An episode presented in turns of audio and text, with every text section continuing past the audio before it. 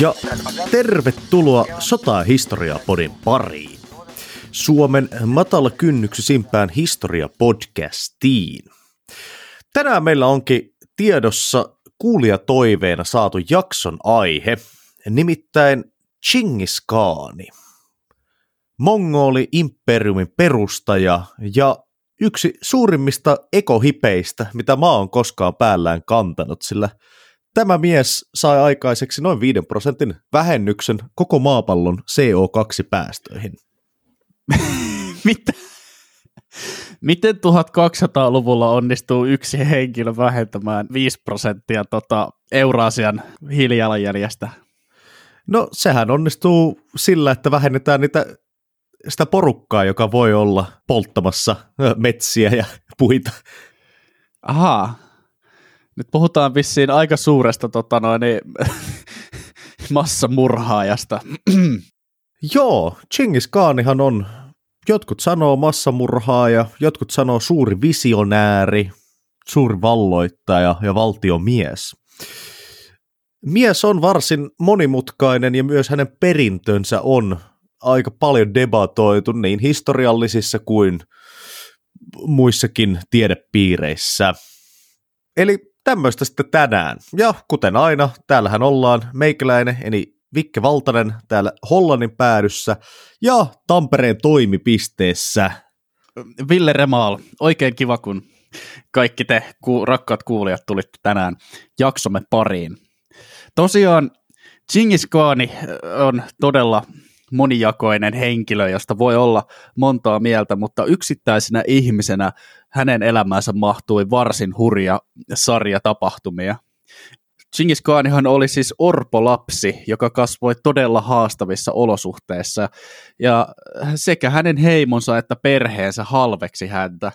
Kaikesta huolimatta Chingis Khani rakensi ratsain aivan valtavan imperiumi, joka valloitti Kiinan, Iranin, Appassidit kalifaatin, Venäjän ja Itä-Euroopan sekä onnistui yhdistämään Silkkitien molemmat päät.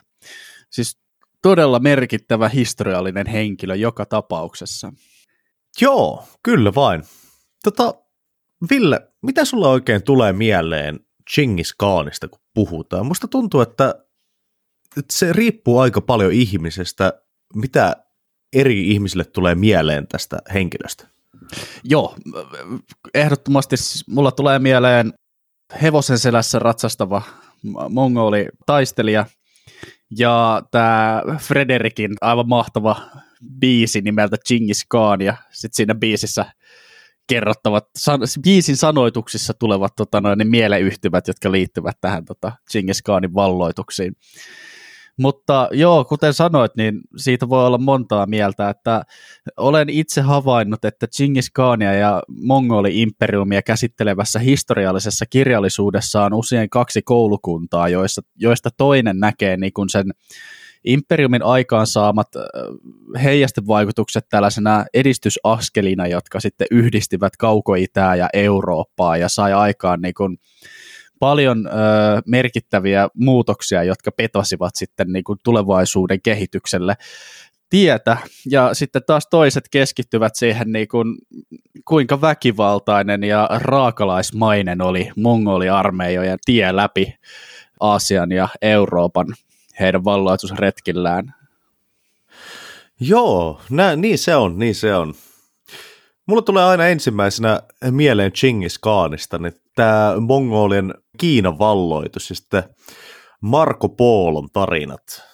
Tosin tässähän pitää tietää, että siis Marko Polhan ei koskaan tavannut Chingis Khania, vaan se oli Chingis Khanin pojanpoika Kublai Khan. Mm. Mutta joo, tämmöinen niinku, tämmöisiä mieleyhtymiä on paljon.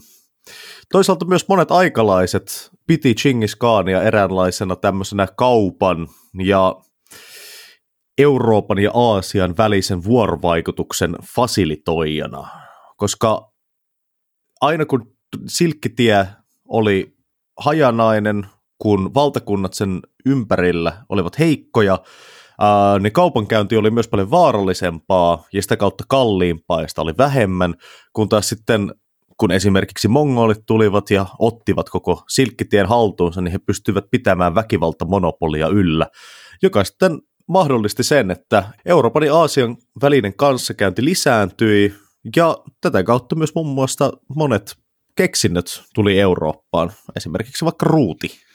Kyllä, eikä pelkästään keksinnöt, vaan myös taide ja kulttuuri.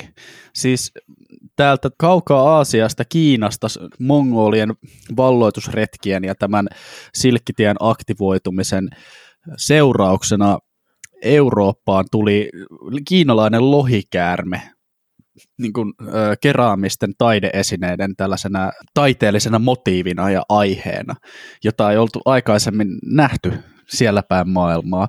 Ja varmasti niin kuin, tietoa ja kulttuuria liikkui kumpaakin suuntaan. Mutta ehkä tähän aikaan niin kuin suurin osa sellaisista suurista keksinnöistä ja innovaatioista tuli sieltä idästä kohti länttä. Täällä lännessä oltiin vielä vähän niin kuin kädet savessa siihen aikaan. Mm. Mutta joo, Mielenkiintoista, että mainitsit tuon väkivaltamonopolin. Sehän on niinku sanana tosi helposti väärinkäsitetty, että tulee mieleen, että niinku tässä on nyt niinku yksi porukka, jolla on yksin oikeus pamputtaa kaikkia alapuolellaan, ja se, se väkivaltamonopolista tulee mieleen, että siihen liittyy kauheasti väkivaltaa. Mutta siis käytännössähän väkivaltamonopoli on järjestyksen takaaja. Mm. Nykyisestikin valtioillakin on väkivaltamonopoli. Et poliisilla on laillinen oikeus käyttää tarvittaessa väkivaltaa, mutta poliisin tehtävä on turvata laillista järjestystä. Ja me voidaan palata tähän myöhemmin, kun edetään vähän Genghis Khanin tarinassa, mutta mongoleilla oli lakijärjestelmä, jota tämä heidän valtansa sitten niin kuin ylläpiti, ja se loi tietyn järjestyksen, joka sitten mahdollisti sen, että kuten sanoin, että se kaupankäynti oli ma- mahdollista niin kuin su- suorittaa vailla hirveästi huolia siitä, että joudutaan niin kuin jokaisen heimon alueella ryöstelyn kohteeksi. Kyllä vain. Ja tosiaan tämä koko tarina jakautuu vähän samalla tavalla kuin meidän Mannerheim-jaksokin, eli siis tämä on kaksiosainen jakso. Ensimmäisessä jaksossa käydään nyt Chingis Khanin nousu suurkaaniksi, ja sitten toisessa jaksossa käydään hänen aikansa suurkaanina. Kyllä, No hei, nyt meillä on jo tota, niin, aika hyvät perustukset kasattu tässä näin, niin eiköhän sukelleta kohti tämän Khanin lapsuutta ja elämän alkutaipaletta. Ihan alkuun niin kuin, mä haluaisin maalata sellaista niin kuin, kuvaa teille kuulijoille, että minkälaiseen skeneen niin sanotusti nuori Genghis Khan syntyi aikanaan kun puhutaan Mongolian aroista siinä 1100-1200-luvuilla, niin puhutaan arokansoista, jotka eli siellä tota, hyvin karuissa olosuhteissa. Niiden kulttuurin kulmakivi oli hevosten ja muiden eläinten kasvatus ja tällainen liikkuva elämäntyyli, jossa siirrytään sitten kasvukausien mukana paremmilta laitumilta toisille. Toisilta laitumilta paremmille laitumille siis. ja tota noin, niin, täällä Pohjois-Kiinan rajaseuduilla tapahtui näiden arokansojen ja kiinalaisten kaupunkikulttuurien välillä jatkuvasti yhteen törmäyksiä ja kanssakäymistä. Ja elo oli pääsääntöisesti mutualistisen vihamielistä. Hevosilla ratsastavien nomadikansojen ja byrokratiaa harrastavien maanviljelijöiden väliset kulttuurilliset erot johti ikuisiin tappeluiden kierteisiin, osittain taas nämä nomadikansat tarvitsi jotain niiden kaupunkikulttuurien tuottamia perustuotteita, joiden hankkiminen nyt kävi esimerkiksi kaupankäynniltä, mutta kun ei ollut kauheasti millä käydä kauppaa, niin useimmiten ryöstely oli se helpoin ratkaisu. Lisäksi siellä niin kuin Aroillahan oli aikamoinen villilänsi, ettei ollut mitään suurta yhdistävää valtaentiteettiä, joka takaisi jonkun rauhan, vaan siellä, siellä oli karu meininki noin niin kuin, lyhyesti sanottuna. Kyllä vain. Tässä Arokanson järjestelmässä perhe ja se klaani oli kaikki kaikessa. Ennen kuin Chingis Khan yhdisti mongolit ja perusti niin kuin mongolivaltion, niin nämä klaanit yleensä olivat jossain hyvin löyhässä liitossa, yhteisymmärryksessä samalla alueella, jota sitten johti joku kaaniksi nimitetty, vähän niin kuin kuningas. mutta jolla ei oikeasti sitten ollut mitään mitään hirveän konkreettista tapaa pakottaa muita klaanin johtajia ö, omaan tahtoonsa, muuta kuin sitten jos käytiin sotaa. Mm. Auktoriteetti ja väkivalta. ne.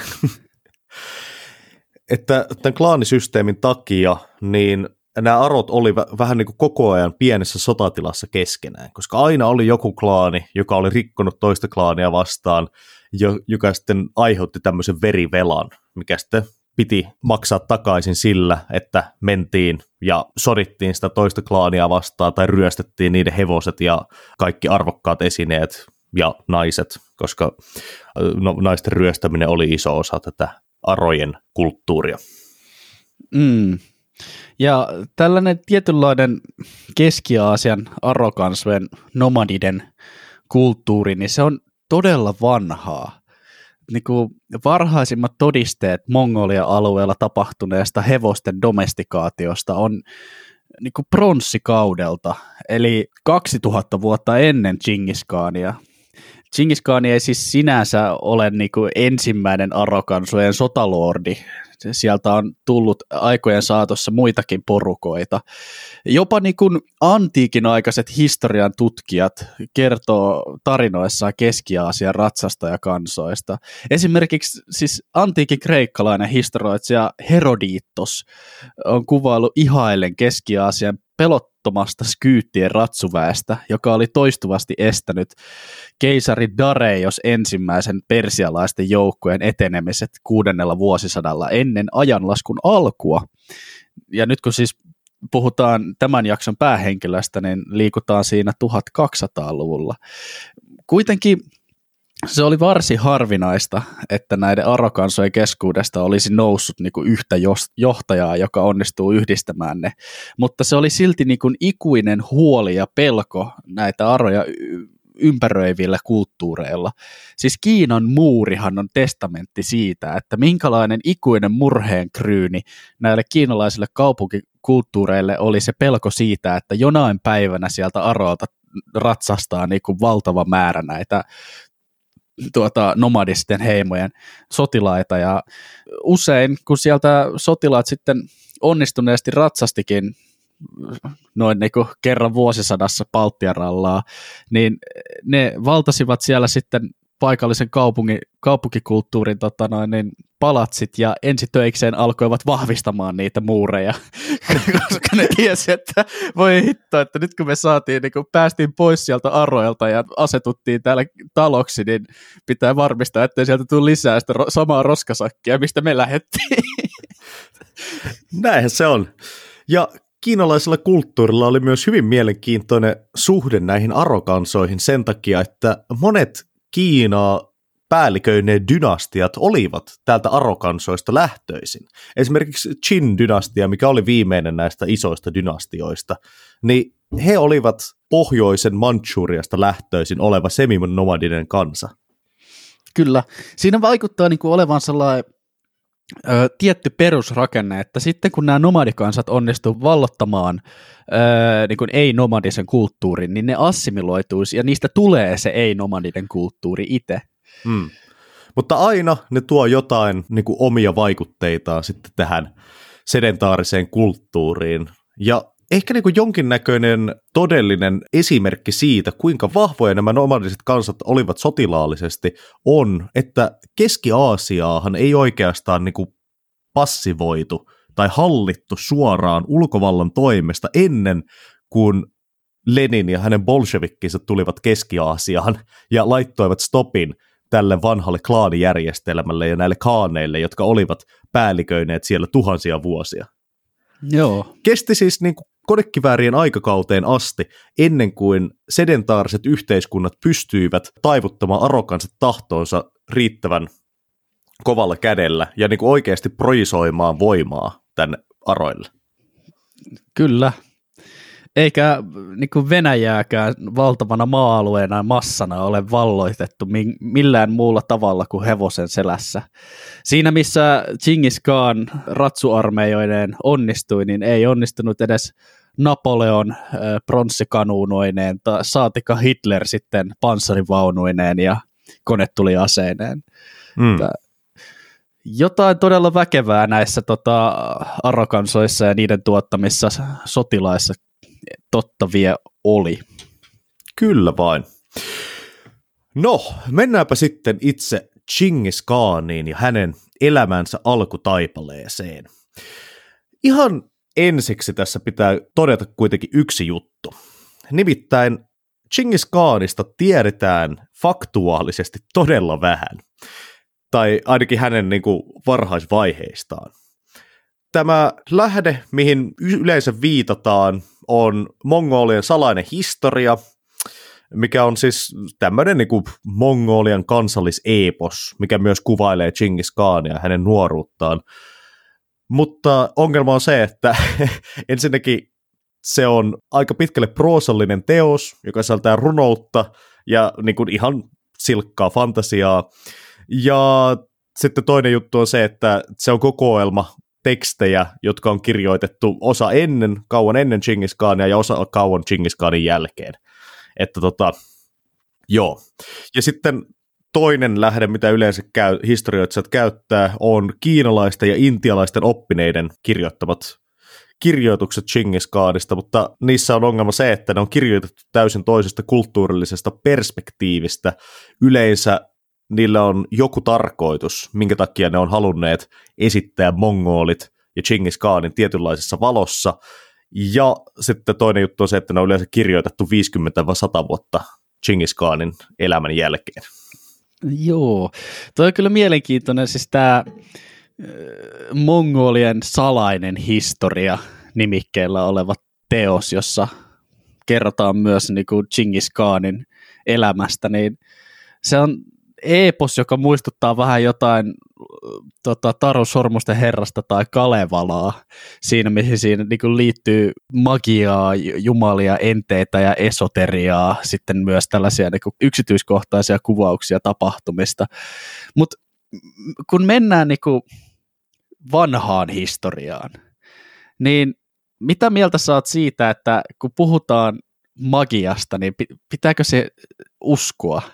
Siis minähän niin väitän tietäväni, että taikaa ei ole olemassa, mutta ne ihmiset, jotka elivät silloin, niin eivät he tienneet sitä. Se oli heille ihan totista totta, joten se on niinku tavallaan pakko uskoa myös, että pääsee niinku kunnolla kiinni siihen historialliseen kontekstiin, että mi- minkälaista se elämä silloin oli. Hmm. Joo, kyllähän se on ihan totta, että heille se on ollut todellista ja sitten kaikki mikä kuvaillaan magiaksi, niin pitää kuitenkin katsoa aina sen ajankohtaisen, kulttuurillisen, vähän niin kuin linssin läpi. Kyllä. Mutta tosiaan, siis Chingis Khani ei itse asiassa syntynyt Chingis Khanina, koska Chingis Khani on oikeastaan arvonimi, jonka Temujin sai vasta no, ollessaan noin 50-vuotias, koska Chingis Khani tarkoittaa niin kuin kaanien kaania, niin kuin ylintä hallitsijaa. Ja Chingis Khanin, eli siis Temujinin varhaisvaiheesta tiedetään niinkin vähän, että ei oikeastaan edes tiedetä, että milloin mies syntyi. Hän syntyi joskus 1162, 65 tai 67, johonkin näihin aikoihin, pikkusen riippuen mitä lähdettä oikein uskoo. Mutta kaikki lähteet ovat kuitenkin samaa mieltä siitä, että mies syntyi pienen klaanin päällikölle Pohjois-Mongoliaan. Kyllä. Mm, Temujinin isä oli siis tällaisen pienen heimon päällikkö Jesugei. Ja Jesugei oli kaapannut Temujinin äidin vaimokseen, kuten Aroilla tuohon aikaan oli tapana. Niin ja tarinoiden mukaan Temujin ei ollut oikein oma isänsä suosiossa. Hän oli pikkulapsena arka lapsi, joka ei oikein pärjännyt fyysisesti vanhemmille veljilleen. Ja Demutsinin ollessa 8 tai 10-vuotias taas lähteestä riippuen, niin hänen isänsä oli ilmeisesti saanut nössöstä ja heikosta pojastaan tarpeekseen ja päätti naida hänet pois perheestä. Ajattelin varmaan, että Kersasta olisi nyt syytä edes yhtään jotain hyötyä irti. Siispä Temujinin isä Jesugei päätti naittaa hänet naapuriheimon päällikön tyttärelle ja näin varmistaa tuon heimon kanssa liittouma. tässä taas palataan tähän mongolien heimokulttuuriin, jossa liittoumat ja tällaiset klaanisuhteet aina varmistettiin avioliiton kautta. Jep. Kuitenkin, ennen kuin kihlausjärjestelyt oli saatu tehtyä loppuun, Temujinin isä myrkytettiin kilpailevan heimon toimesta. Ja Temujinin äiti ja kuusi sisarusta hylättiin arvottomalle Mongolian arolle. Tosiaan siis tämä Temujinin isä oli ainoa linkki hänen perheensä ja tämän klaanin välillä, ja klaani oli katsonut, että nämä kuusi lasta ja yksinäinen nainen on turhia suita ruokittavaksi, joten heidät hylättiin arvotta. Tämä oli varsin yleinen tapa tuohon aikaan Mongolian aroille, koska tosiaan elämä oli niin kovaa, että turhia suita ei yksinkertaisesti pystytty ruokkimaan. Temujinin lapsuus oli tosiaan siitä lähtien todella ankaraa selviytymistä. Mongolian aroilla on erittäin, erittäin kylmää talvella ja erittäin kuumaa kesällä, ja tämä tekee koko elämästä tuolla yhtä taistelua luonnonvoimien kanssa. Temujinin perhe joutui turvautumaan metsästykseen ja keräilyyn ja piilottelemaan muilta heimoilta, sillä ilman oman klaanin tuomaa turvaa he olivat hyvin alttiita kenen vain orjuutettavaksi. Temujin oli nuorena varsin tämmöinen omapäinen lapsi, ja hän ei oikeastaan missään vaiheessa pitänyt hirveästi auktoriteettihahmoista. Tästä esimerkkinä Temujin tappoi velipuolensa Bekterin riidan päätteeksi hänen ollessaan 4- tai 15-vuotias. Kilpaileva heimo, joka oli ollut riidoissa hänen isänsä kanssa, päätti tässä kohdassa hoidella Temujinin pois päiviltään ennen kuin pojasta tulisi yhtään määräänsä isompi ongelma. Kolmen päivän ajojahdin jälkeen Temujin saatiin kiinni. Tarinan mukaan hän onnistui kuitenkin pakenemaan ollessaan kahleissa odottamassa teloitustaan tämän kilpailevan heimon leirin laitamilla. Heimon miehet olivat juhlistamassa onnistunutta metsästysretkeä, ja koko päivän juhlinnan jälkeen porukka olikin melko lailla humalassa. Mongolien juhlajuomahan oli siis kumissi, tämmöinen fermentoitunut hevosen maidosta tehty juoma, jossa oli semmoinen noin puoli viiva kaksi prosenttia alkoholia. Eli vähän niin kuin sen aikaiset oluet yleensäkin. Tästä Hevosen voidaan... maito on bisse. Joo. Varmasti hyvin erikoisen makuista. Tämä, sitä olisi kyllä mielenkiintoista joskus kokeilla. Joo, mutta miten tämä Temutsinin pakomatka sitten eteni? Joo, hän tosiaan, Temujin oli jätetty melkein vartioimattomaksi tänne leirin ra- laitamille, ja hänelle oli oikeastaan annettu vartijaksi vaan tämmöinen nuori poika, joka oli sitten ilmeisen vilkas tapaus ja juoksenteli ympäriinsä siinä mm, tutkien kaikenlaista ympärillä olevaa. Pojan huomion ollessa muualla Temujin sai nopeasti iskettyä tämän kanveisiin ja näin hän pääsi lopulta pakenemaan erään ystävällismielisen perheen luokse, joka auttoi hänet ulos kahleista ja hän pääsi jatkamaan pakomatkaansa. Kyllä, tästä pakomatka jatkuikin ja pakomatkan aikana Temutsinin onnistui löytää vaimonsa ja saada läheisen Ong-kaanin suojeluksen ylleen. Kaani antoi myös Temutsinille pienen heimon johdettavaksi, sillä olihan Temutsinin isällä aatelis verta suonissaan. Hetken aikaa vaikuttikin, että nuoren Demutsinin elämä oli ihan raiteillaan ja näistä niin kuin menneistä karuista selviytymisen vuosista aroilla ollaan päästy elelemään vaimonsa kanssa pienen klaanin johtajana. Kyllä vain. Temujin oli tässä kohtaa noin 18-vuotias, eli siis ihan täyspäiväinen mies Mongolian arojen lakien mukaan. Tässä tosiaan jätettiin muutama kohta pois, siis tosiaan tämä vaimo, jonka Temujin löysi, oli siis tämä sama, jolle hän oli naitettu kahdeksan tai kymmenen vuotiaana tässä tarina alussa. Hmm.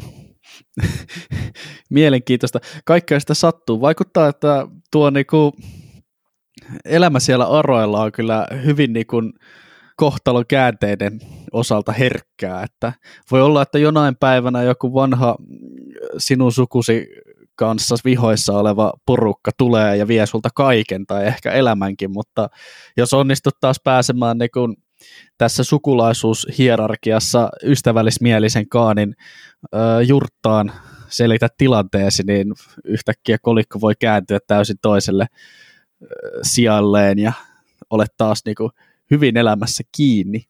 Hmm. Ja sitten nämä kaikki kahdeksanvuotiaana naitettu korkea-arvoiselle he, heimon jäsenelle, niin antaa oikeuden tällaiseen vapaudet vankilasta korttiin sitten vielä vuosien jälkeenkin. Mm. Hyvin mielenkiintoinen on tämä kulttuuri ollut silloin aikanaan. Kyllä vaan, kyllä vaan. Valitettavasti kuitenkin Temujinin onni ei kestänyt hirveän kauaa, sillä Merkiitit, eräs Temujinin isän vanhoista vihollisheimoista, oli kuullut hänen asettumisestaan alueelle ja päätti tuhota tämän ennen kuin hänestä voisi olla harmia heille. Tämä on taas esimerkki siitä, että miten tämä Arojen elämä oli koko ajan semmoista äh, kaostilassa selviytymistä. Piti tuhota mm. viholle ennen kuin hän voisi olla sinulle harmiksi.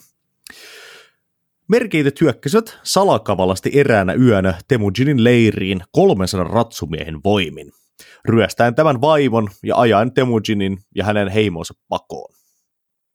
Temujin hakeutui välittömästi tämän tappion jälkeen vanhan suojelijansa Ong Kaanin puheille ja kokosi vanhan ystävänsä sotapäällikkö Jamukan avustuksella yli 10 000 miehen armeijan lähteäkseen rankaisuretkelle merkittejä vastaan.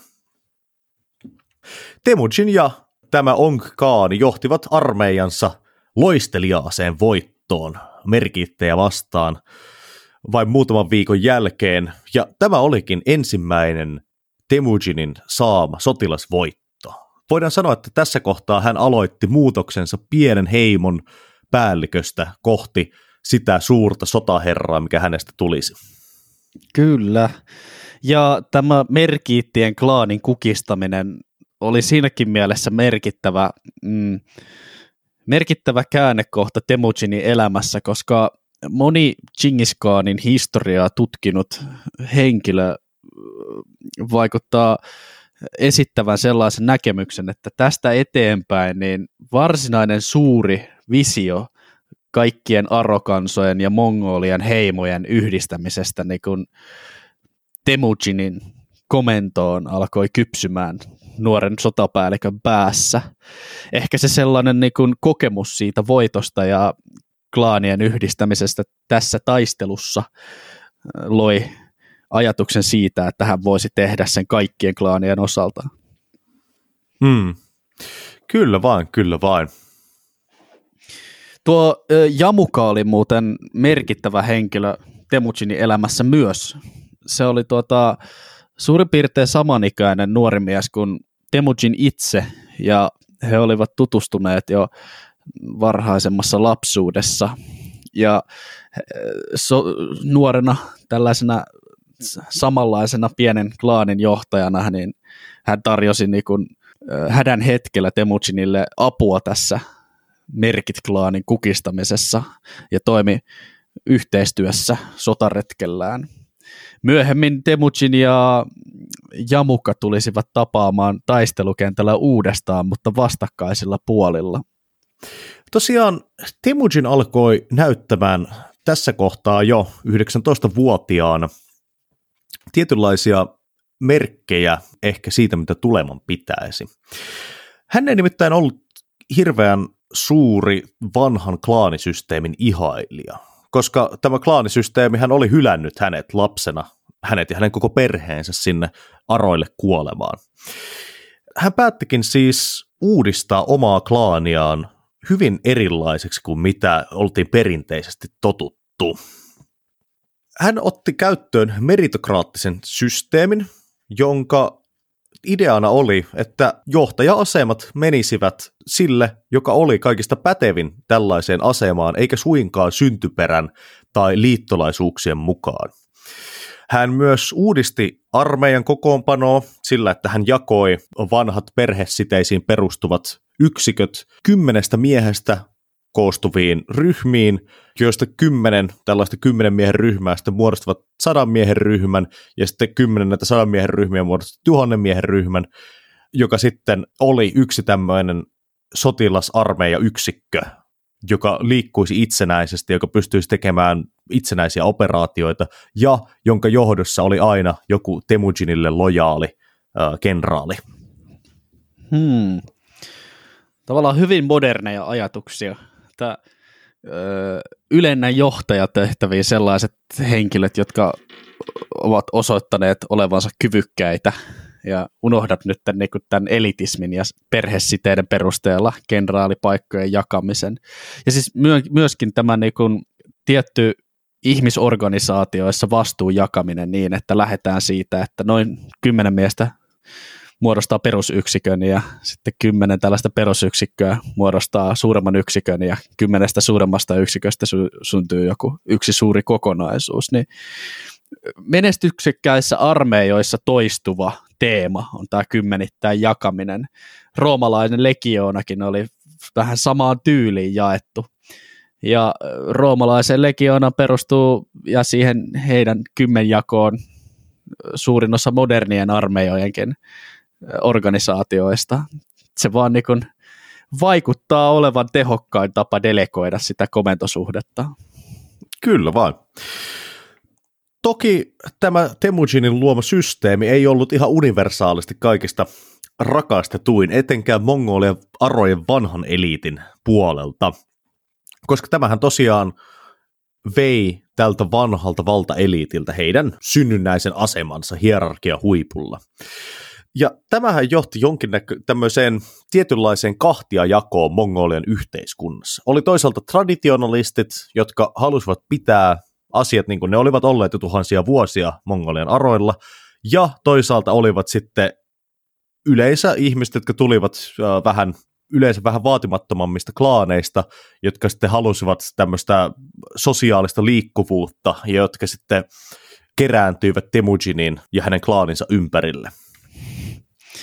Niin, siis nyt voi olla, että mä vedän, vedänkö mä tässä vähän niin kuin mutkia suoraksi, jos mä sanoisin, että Temujin oli ö, oman aikansa mongolialaisen yhteiskunnan populisti.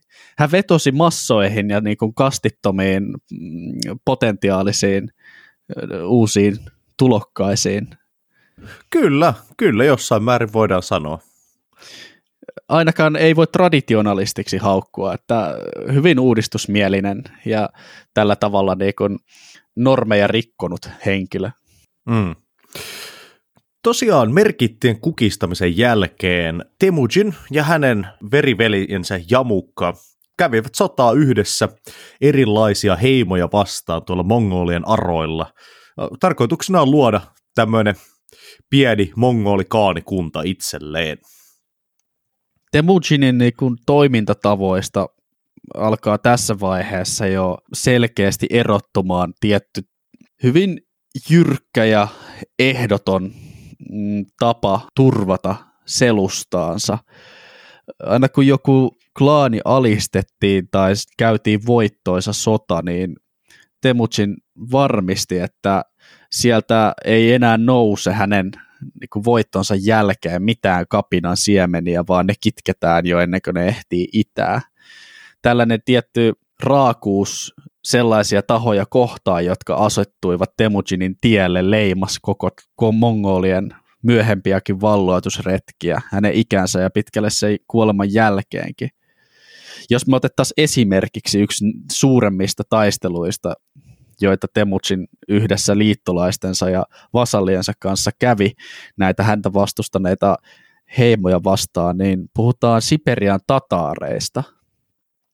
Temutsinhan hävitti tämän tataarien klaanin kaikki aateliset ihan murhaamalla heidät armotta. Ei jätetty yhtään vanhojen johtajien sukulaisia tai edes heidän lapsiaan kasvamaan sinne eh, mahdollisiksi kapinan agitaattoreiksi myöhemmin. Eikä siinä vielä kaikki. Ilmeisesti Temujin koki, että tatarit oli niin potentiaalisesti vaarallinen heimo, että kaikki kärrynpyörää pidemmät miehet ja lapset tapettiin. Tämä oli yksi niin kuin Temujinin omia lakeja, joissa hän oli määrittänyt, että sodassa ei saa tappaa kärrynpyörää lyhyempiä ihmisiä. Voidaan palata vielä tähän Genghis Khanin omaan lakijärjestelmään, mutta tässä niin kuin yksi esimerkki siitä niin kuin raakalaismuaisuudesta ja häikäilemättömyydestä, jota sitten niin kuin näissä yhdistyssodissa käytiin tai käytettiin. Toisaalta pelkkä väkivalta ei kuitenkaan voittanut äh, Kaanien Kaanin titteliä Temujinille, vaan myös erittäin fiksu diplomatia. Nimittäin Temujin oli tässä varhaisessa vaiheessa käydyssä sodissaan huomannut, että itse asiassa mitä lähemmäksi Kiinan valtakunnan rajoja, tai siinä kohtaa Kiinahan oli jakautunut kolmeen, ja pohjoinen dynastia taisi olla Jin-dynastia siihen aikaan, nyt en ole aivan varma, mutta muistaakseni se oli Jin-dynastia, mikä sen nimi oli, niin mitä lähemmäksi tultiin Kiinan rajoja, niin tota, sitä enemmän näillä heimoilla rupesi olemaan kaikenlaisia hienoja kilkuttimia ja tavaroita, mitä sitten voi käyttää esimerkiksi kaupassa ja mitkä tuo vaurautta omistajilleen. Esimerkiksi silkkiä YMS. Joten Temujin myös varmisti, itse asiassa tästä lähteet taas hiukan vaihtelee, mutta siinä 1190-luvun alkupuolella liittolaisuuden tämän Kiinan pohjoisen dynastian kanssa. Hmm. Eli pelkällä niin kuin miekan säilällä ei rakenneta imperiumia, vaan Temutsinkin osasi niin kuin politikoida ja käydä fiksua hajoita ja hallitse tyyppistä diplomatiaa, jossa pidetään liittolaisuuksista huolta ja ehkä usutetaan myös niitä potentiaalisia tulevia vihollisia mieluummin toistensa kimppuun kuin yhdistymään häntä itseään vastaan. Kyllä, kyllä. Ja tämähän oli siis myös kiinalaisilla oli ollut satoja ja satoja vuosia tämmöinen taktiikka, että he yleensä tykkäsivät liittoutua jonkun tietyn arokansan kanssa sen takia, että tämä heidän liittolaisarrokansansa sitten kurmottaisi näitä muita arrokansoja, koska sitten jos arrokansat tappelee keskenään, niin niillä ei ole aikaa organisoida suurarmeija ja hyökätä Kiinaan. Joo, kyllä. Tähän niin kuin kiinalaisten valtaa pitävien näkövinkkelistä, niin se on erittäin ö, hyvä juttu, jos siellä aroilla niin kun on tällainen jatkuva kaauksen tila päällä, koska sitten ei tarvitse olla niin huolissaan siitä, että mitä jos ne kaikki tulee kerralla tänne, kun ne on siellä kiireisiä toistensa kurmoottamisessa. Jep. Tämä Temujinin uusi uusi valtarakenne, minkä hän oli tuonut mongoli-yhteiskuntaan, sai aika paljon vastustusta, niin kuin aikaisemmin sanottiin, tältä perinteiseltä valtaeliitiltä, mutta myös Temujinin veriveljeltä ja ystävältä Jamukalta. Näiden kahden miehen välirikko johti lopulta koko Mongolian arokansoja jakavaan, katkeraan ja pitkään sisällissotaan – jonka eri puolilla oli toisaalta tämä uusi meritokraattinen systeemi, jota johti Temujin, ja toisaalta sitten vanha perinteinen systeemi, ja tätä blokkia johti sitten Jamukka.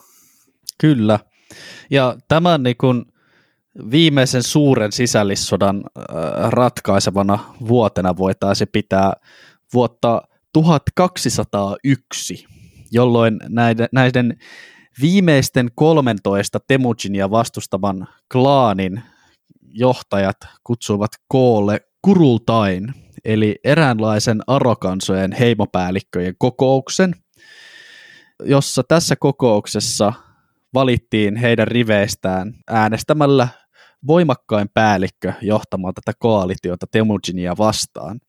Ja tämä voimakkain päällikkö tosiaan oli Temujinin vanha veriveli ja ystävä Jamuka, hänet nimitti Kurultai suureksi johtajaksi Gurkaaniksi. Ja tämä Jamukan koalitio oli oikeastaan viimeisin ja suurin este Temujinin tavoitteelle yhdistää Arokansa hänen alaisuuteensa.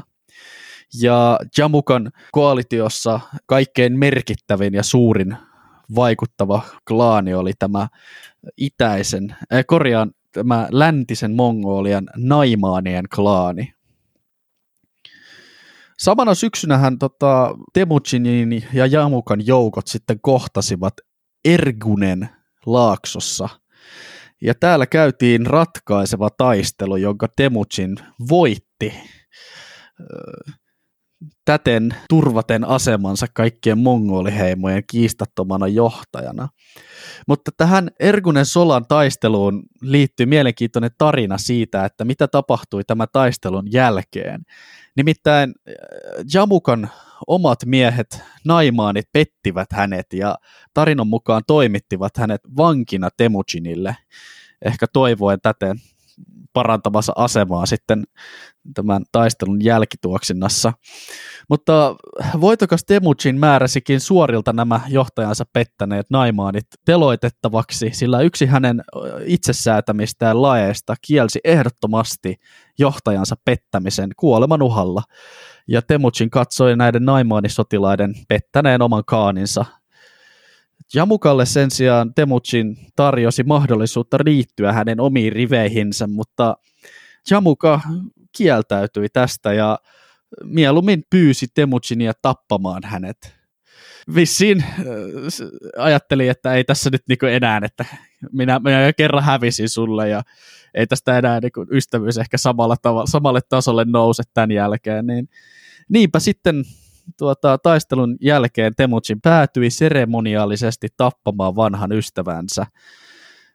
Pian tämän jälkeen äh, Temujinin onnistui siis asettaa sukulaisiaan johtaviin asemiin tapettujen klaanipäälliköiden tilalle näihin heimoihin ja oikeastaan tuhota tämän sukulaissuhteisiin perustuvan klaanijärjestelmän ja luoden ehkä niin kuin enemmänkin feudaalijärjestelmää tai kuningasjärjestelmää muistuttava valtarakenteen, jossa kaikki valta keskittyi hänen lähipiirilleen ja sukulaisilleen ja sitä kautta hänelle itselleen. Hmm. Voidaan jossain määrin sanoa, että Temujin loi Mongolian valtakunnan käsitteen, koska ennen tätä nämä klaanit olivat itsenäisiä yksiköitä, jotka taistelivat keskenään, liittoutuivat, välillä oli joku kaani, mutta ei ollut mitään yhtenäistä valtarakennetta. Ja Temujin oikeastaan loi sitten tämän niin kuin idean siitä, että kaikki voidaan olla tätä samaa yhtä porukkaa. Ja näinpä Chingis Khania pidetään yhä tänäkin päivänä Mongolian valtion isänä. Kyllä näin. Ja muutama vuosi hallinnollisia järjestelyitä ja valtakunnan pystyttämistä seurasi tämän Ergunen Laakson taistelun jälkeen ja sitten vuonna 1206 Temujin käski koolle Onon joelle suuren Kurtain, johon saapui kaikki silloiset Mongolian heimojen edustajat. Ja tässä kokoontumisessa Temujin valittiin yksimielisellä äänestyksellä suureksi johtajaksi Chingis Khaniksi. Joo, Temujin oli tosiaan tässä kohtaa noin 50-vuotias, eli jo ikänsä ja kokemuksensa puolesta myös valmis tämmöiseksi suureksi kaaniksi. Ja hän oli tosiaan viettänyt siis viimeiset noin 30 vuotta sotien jatkuvasti näitä muita Mongolian arojen kansoja vastaan yhdistäen heidät lopulta alaisuuteensa.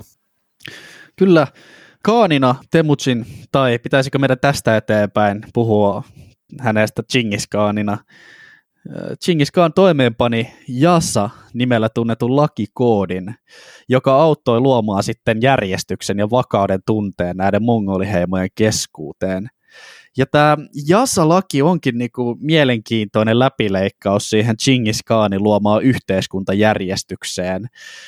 Ja mitä tulee Jassa-lain tutkimiseen tällaisena historiallisena objektina, niin siihen pätee vähän samat ongelmat kuin Temujinin tai Khanin henkilöhistoriaakin, että tämä oli mitä ilmeisesti tällainen kattava ja spesifi lista lakeja, jotka määrittivät elämää mongoliyhteiskunnassa, mutta mitään varsinaista lakirullaa tai kodeksia, johon ne lait olisi kirjoitettu, ei ole löydetty. se oli olemassa, mutta se pidettiin vissiin niin kuin kuitenkin salassa eikä sitä julkistettu. Eli tämä niin kuin lakijärjestelmä oli vähän sellainen tietäjät tietää juttuja. Joo, se on ollut varmasti varsin mielenkiintoista.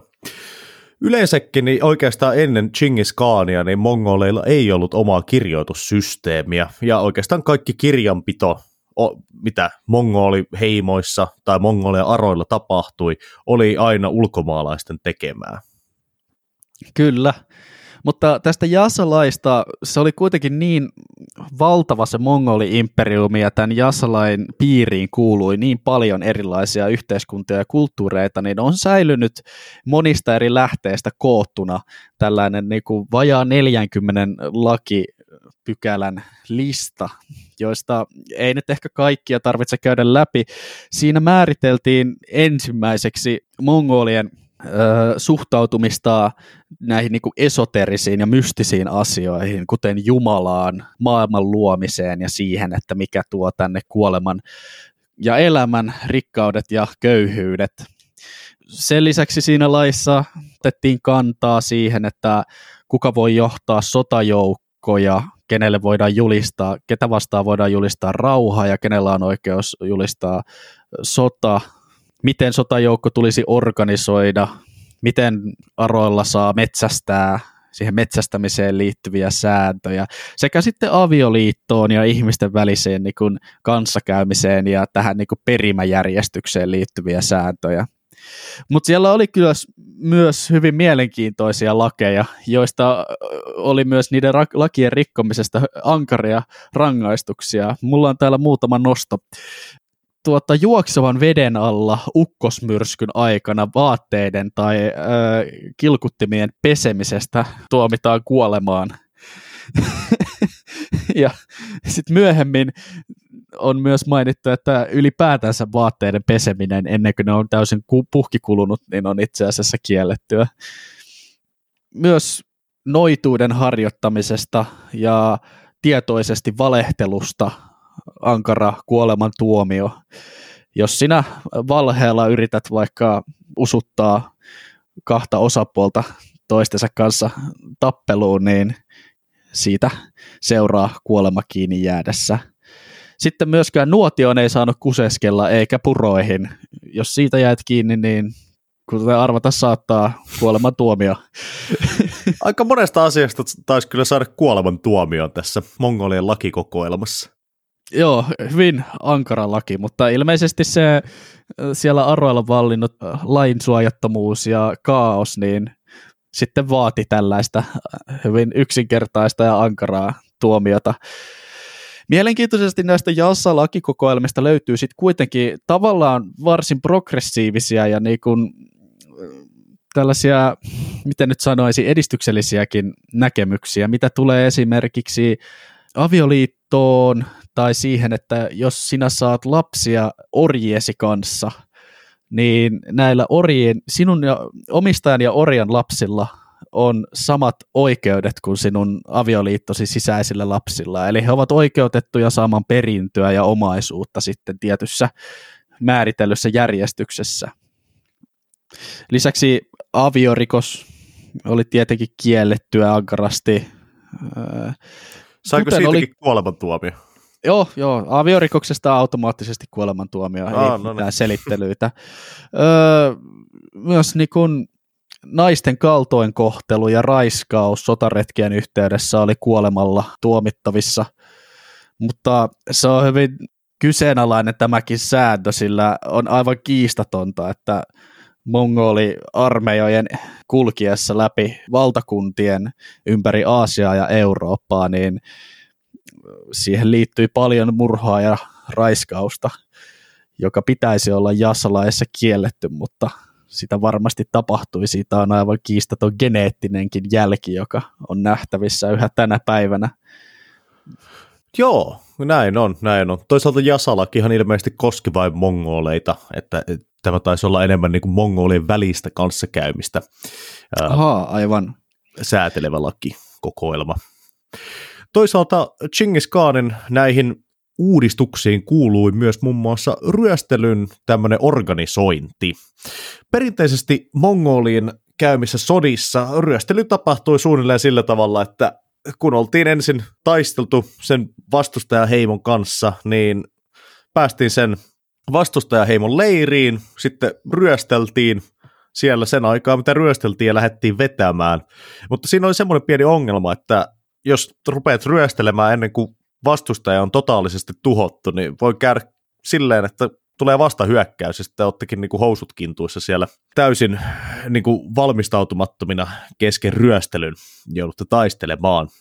Niin Chingis Khan uudisti tämän sillä tavalla, että hän kielsi ryöstelyn ennen kuin taistelut oli käyty totaalisesti ja vihollinen oli tuhottu lopullisesti.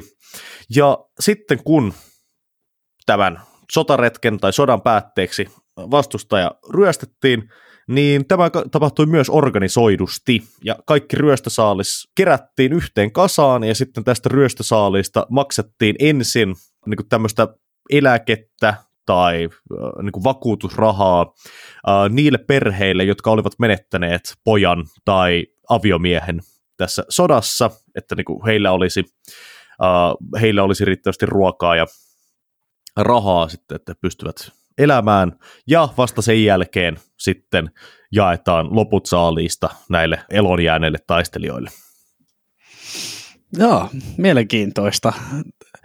Vasta kun tulee NYT nyt, niin saa alkaa ryöstelemään ja sekin tapahtuu organisoidusti, että kaikille, kaikille jaetaan jotain ja siihen on määritelty säännöt, että minkälaisilla suhteilla sitten tavaraa jaetaan. Kyllä.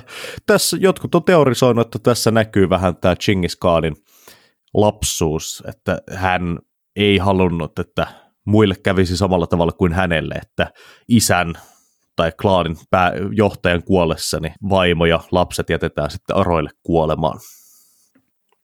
Myös avioliittoa käsitteleviä lainpykäliä oli tässä Jasalaissa, jossa kuvaillaan sitä, että mitä avioliiton sitten kuuluu olla. Miehellähän voi mongolilainsäädännön mukaan olla useampi vaimo, mutta yksi niistä vaimoista, joka on siis järjestyksessä se ensimmäinen, on oltava sitten niin, kuin se niin sanottu ykkösvaimo, seniorivaimo. Ja se liittyy sitten perimisjärjestelyihin ja siihen, että kuka saa omaisuutta aviomiehen kuollessa ja niin päin pois. Lisäksi on kuvailtu sitä, että mitä avioliitossa olevien ihmisten välinen kanssakäyminen kuuluu olla ja muutenkin ihmisten välistä kanssakäymistä. Avioliitossa kumppaneiden kuuluu rakastaa toisiaan, ei saa suorittaa aviorikosta, ei saa varastaa toiselta, ei saa antaa väärää todistusta jostain tapahtumasta, eikä saa pettää toista, tai siis petturuus voi olla muutakin kuin sitä aviorikosta. Vanhoja ihmisiä, ihmisiä tulee kunnioittaa ja myös kerjäläisiä tulee kunnioittaa. Ja kerjäläisen kuppiin sylkemisestä, kuten arvata saattaa, niin rangaistus saattoi olla jopa kuolemanrangaistus. Hmm. Kyllä vaan, kyllä vaan. No, nyt on tosiaan Temujinin eli Chingis Khanin ura siinä vaiheessa, että miehestä on tullut Kaanien Kaani ja Mongolien kiistaton johtaja. Hän on noin 45-50-vuotias ja hän on uudistanut koko Mongolien yhteiskunnan aivan niin kuin sieltä pohjasta ylätasoille asti. Onkin sitten kysymys, että mitä tekee mies, joka on valtaansa huipulla ja alueellaan täysin kiistaton johtaja? No, totta kai siinä kohtaa pitää, pitää katsoa ulospäin ja Temujinin katse alkoikin kohdistumaan kohti eteläisiä naapureita, nimittäin Kiinan vehreitä ja vauraita maita. Hmm. Seuraavassa sota- ja historiaa jaksossa siis me alamme syventymään Chingis Khanin ö, ulkomaan valloitusretkiin ja Keltaisen joen laaksoa ja kohti Pekingiä ratsastaviin Chingis Khanin komentaviin ratsuarmeijoihin ja heidän sotiinsa. tosiaan sitä seuraavassa jaksossa käydään myös pikkusen enemmän läpi sitä, että miten nämä mongolialaiset armeijat operoivat ja minkä takia he kukistivat sedentaaristen sivilisaatioiden monesti monta kertaa suuremmat armeijat. Eli tosiaan kannattaa laittaa seuraavakin jakso kuunteluun sitten parin viikon päästä, kun saadaan semmoinen tulemaan ulos. Kyllä vain. Öö, voisinko mä nyt esittää, kun olemme palanneet pitkästä aikaa tähän meidän perinteiseen formaattiin, että mikä on Genghis Khanin nuoruuden niin tarinan suuri opetus sinun mielestäsi? Joo, tarinaopetus on varmaan se, että elämä voi joskus muuttua hyvinkin nopeasti ja välttämättä joku asia, joka voi olla katastrofi siinä hetkessä, ei välttämättä olekaan loppujen lopuksi niin katastrofaalinen kuin miltä se vaikuttaa. Joo, no mä tykkään kyllä tosta. Siinä oli syvällisiä, syvällisiä viisaita sanoja ystäväiseni. Öö, joo, kaikille kuuntelijoille suuri kiitos, että kuuntelitte tämän suurten Kaanin nuoruutta käsittelevän sotahistoria-podin jaksomme. Öö, muistakaahan, että meillä on Buy Me a Coffee-sovellus, johon voitte lahjoittaa ihan pienen kertaluotoisen summankin, jos haluatte tukea tätä podcastin tekoprosessia. Esimerkiksi nyt ostamalla sen kahvin minulle ja Vikelle, joka onkin podcastin teon yksi pääresursseista, joita tässä kuluu melko lailla paljon. Kyllä öö, vain. Tälläkin hetkellä taitaa kupissa olla en itse asiassa tiedä, taitaa olla Amazonin, Amazonista ostettu perus no-name-brändi, mutta ihan, ihan kohtuullinen espresso. Tilaatko Amazonista kahvis? Kapsulit on helppo tilata sieltä kyllä. Ai, ai, ai. Täällä Suomessa kuule Mokkamasterilla tehdään ihan niin kuin on opetettu.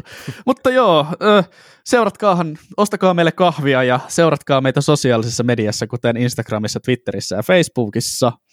Tämä oli tämä jakso tältä erää ja ensi viikolla jotain aivan muuta. Kyllä vaan. Se on moro. Se on moro.